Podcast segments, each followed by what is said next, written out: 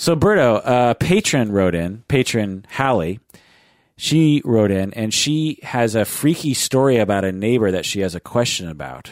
She, it's almost like a like a horror ghost story or something. Uh, uh, and she wanted to know our take on it. What do you say? Let's find out. I'm intrigued. This is the Psychology in Seattle podcast. I'm your host, Dr. Kirk Honda. I'm a professor and I'm also a therapist.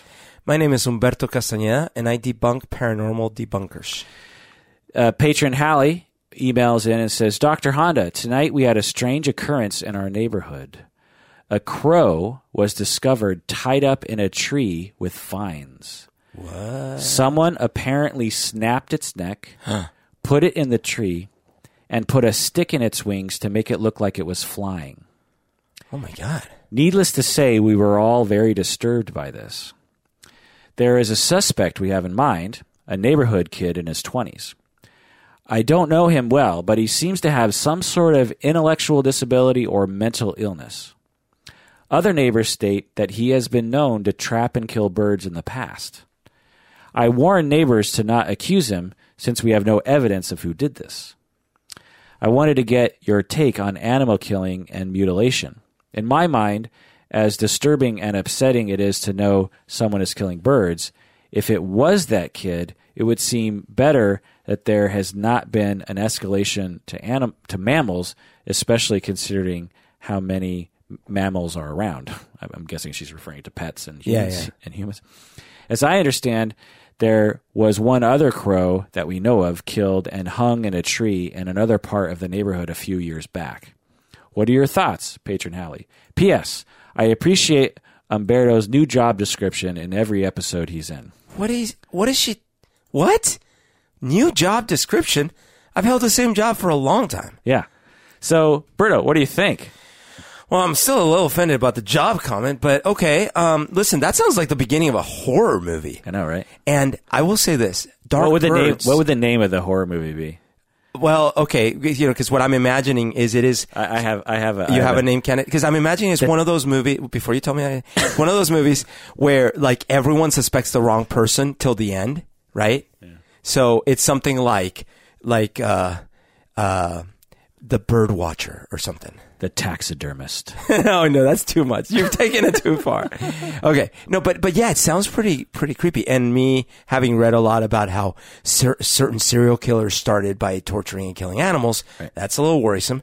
Um, I'm glad that sh- that she had this instinct of like, well, let's not rush to judgment and stuff like that, especially if it is a, a, a mentally disabled individual. That could be like really an ugly situation if like the whole neighborhood gangs up on some some suspect because of some premeditated or uh, preconceived notion.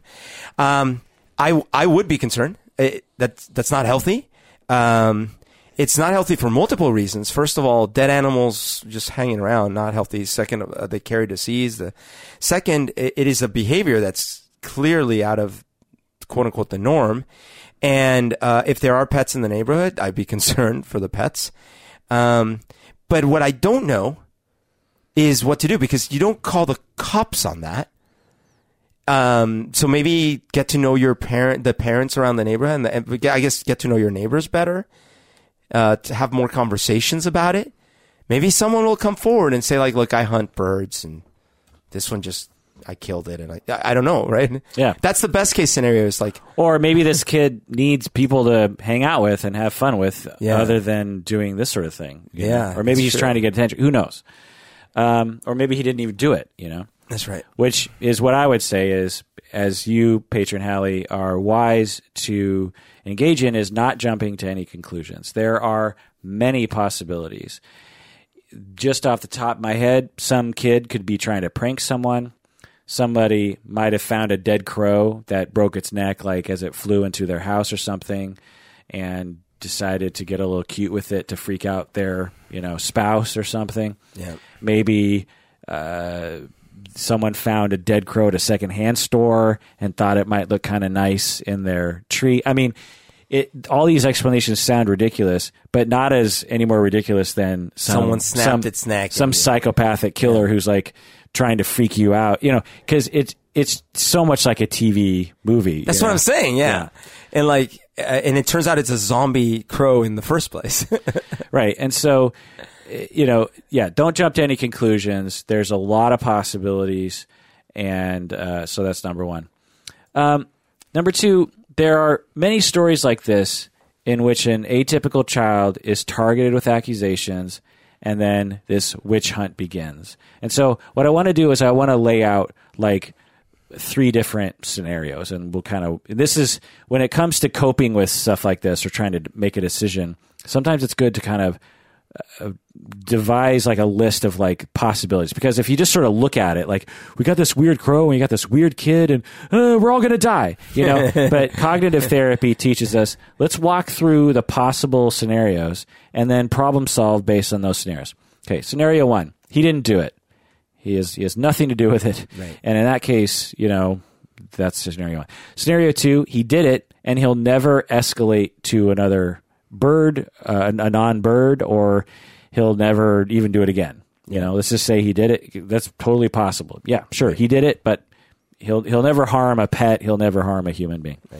Scenario three, he's a sadistic psychopath, and he will escalate to pets and then to people. Now, this third scenario is possible, but it's extremely unlikely. The vast, vast, vast majority of people who are cruel to animals never harm humans in the same way, but it's possible. So if scenario one, he didn't do it, then you have to like figure out who did do it. Okay. Yeah. And then a whole other scenario building begins once you figure out who else did it. Scenario two, he did it, and, but he'll never escalate is probably the most likely if he did do it. And in that case, who cares? If he kills a random bird every three years in your neighborhood, like, do you, I don't know, you probably wouldn't care that much about it. Plus, I don't think it's illegal to kill crows in your own yard. you know what I mean?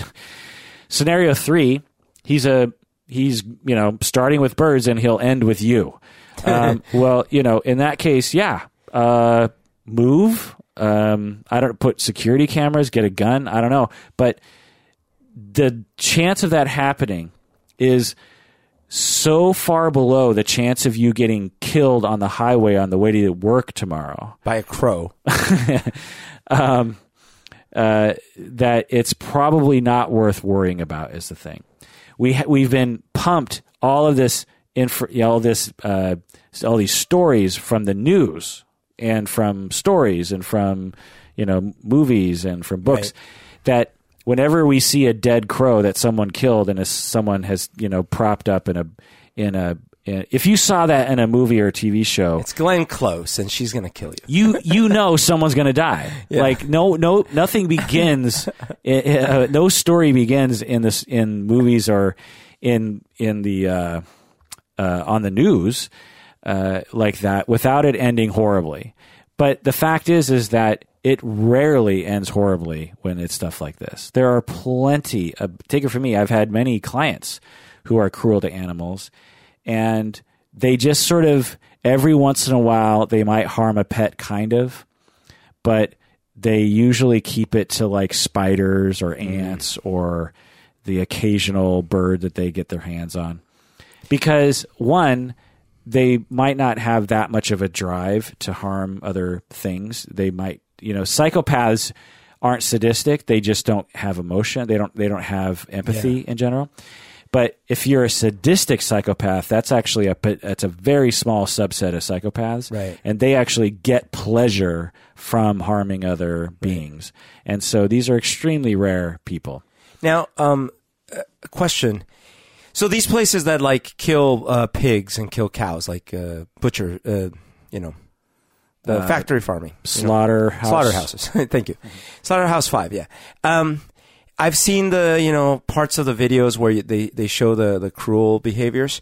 Uh, one thing I'm wondering is how much do you think that is people with little options they get a job and over time they desensitize and start be- becoming cruel versus people gravitate to that because they already have those tendencies Both, but I would say most of, and again, I don't have any data, Yeah. but just based on anecdotal evidence, I would say most people that work in slaughterhouses have the same empathy as you and I do, mm-hmm. but desensitize themselves I see. to that over time. And then some small percentage, well, hopefully a small, become sadistic, or are sadistic, or Well, that's an interesting question. I, yeah, I, uh, let me think about that. Um, if you were sadistic, then yeah, the way that pedophiles might be attracted to working with kids, yeah, sad- sadists might be attracted to slaughterhouses because it's like socially sanctioned killing of other beings, you know. But can working in a slaughterhouse slaughterhouse create psychopathy or sadism? I would say no, Um, I, I, as another related thing, I just because otherwise we would we would have seen a whole slew. a lot of yes. Yeah. Well, another related thing is I, I just uh, saw a video about a recent story that uh, Microsoft is getting sued by ex-employees that worked in their online safety division because they had to watch the worst of the worst. They came across the worst of the worst porn, which included child and bestiality and murder, like murder type porn and things like this, and they became traumatized. Right, that's different. Yeah. Yeah, tra- traumatized Yeah. for sure. Yeah. And, and, oh, yeah, I guess my question was like, could that lead to them being, you know, If- exhibiting behavior? uh, psychopathy is related to early childhood trauma, not as an adult. Okay. Uh, but and it's different, you know, because we ascribe a whole different, depending on your culture and depending on your decisions, we ascribe completely different meanings to the lives of animals as we do to humans, Yeah. right? And so there's now there's some people that don't differentiate. You're one of those people, actually. You're now vegetarian. I don't know if you want to talk about that. Vegan. Vegan, I'm, I'm mostly vegan. But uh, you haven't always been. No, no. Uh, and you decided to become vegan mainly for health reasons. At first, for health reasons, and as I've been learning more, also for planet reasons, I guess. yeah. But you have always, even before while you were eating meat, have always had a ethic of not purposely harming other living That's creatures, right. even if it's a bug. Yeah. So, so a long time ago, I started down the path of like, I don't want to support factory butchering and slaughterhousing and stuff like that. Yeah. So if I can do organic and grass fed and more humane and all that stuff, definitely will will opt for that. Right. And so, so you're one of those people. Uh, of I'm, I'm. I'm similar to Yeah. you, although I'm not a vegetarian or vegan. Um, I, uh, but there are some people who, you know, and, and I grew up, see, the, the sort of weird paradox is I grew up in what is now called Sammamish, what was called then Issaquah. And if you talk to people now, it's like, oh, Sammamish, fancy, la ti da. it's where like the pro football, pro pro, pro baseball players live because really? there's these huge mansions out there now. These like you know, it's it's in the woods. It's beautiful. It's far enough away from the city, but close enough to Seattle. It's uh, it's where all the Richie riches live now. Interesting. But when I was growing up, it was anything but that. it was it was farms. Um, there were right next door. There were people with horses, you know, Okay. and they would and regularly as a kid, I would see girls. It was always girls riding their horses like to the store or something. Uh-huh. Like people would ride their horses as a thing of of uh, like a- Transportation. yeah, and the the one store that was on the plateau had an actual hitching post for your for your you know uh, I don't know if you know what that is. but Yeah, yeah. for- So instead of using them just for the donkey shows, they actually use them for transportation.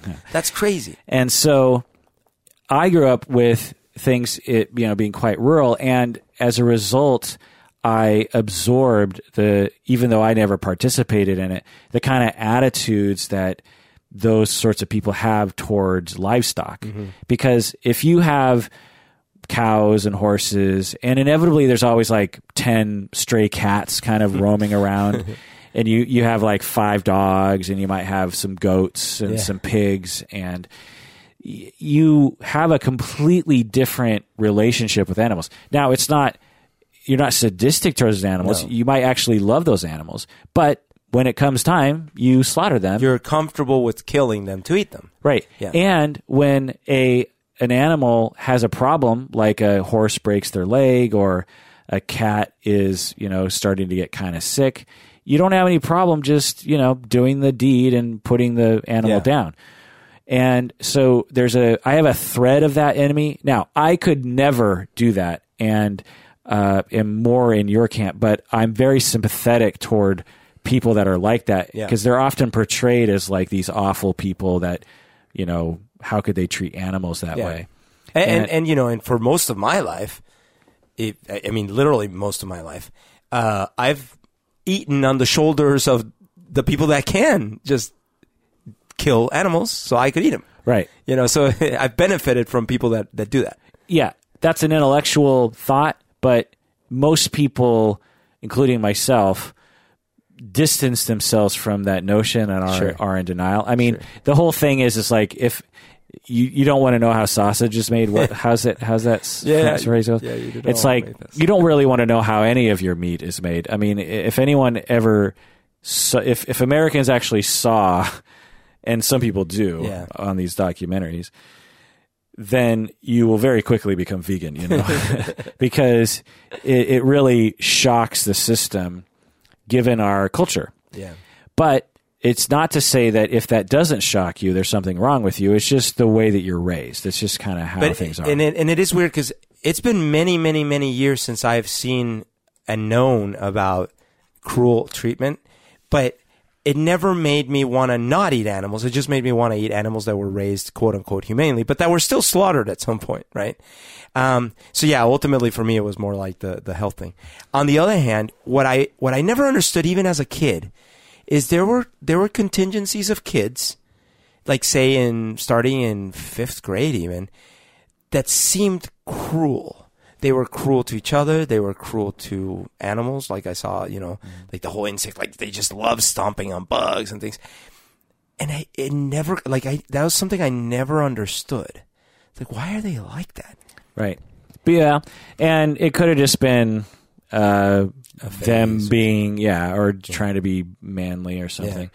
But it, it could have also been uh, an actual, what we might call sadistic tendency, a personality trait where they get tremendous pleasure from the Yeah. suffering of another life.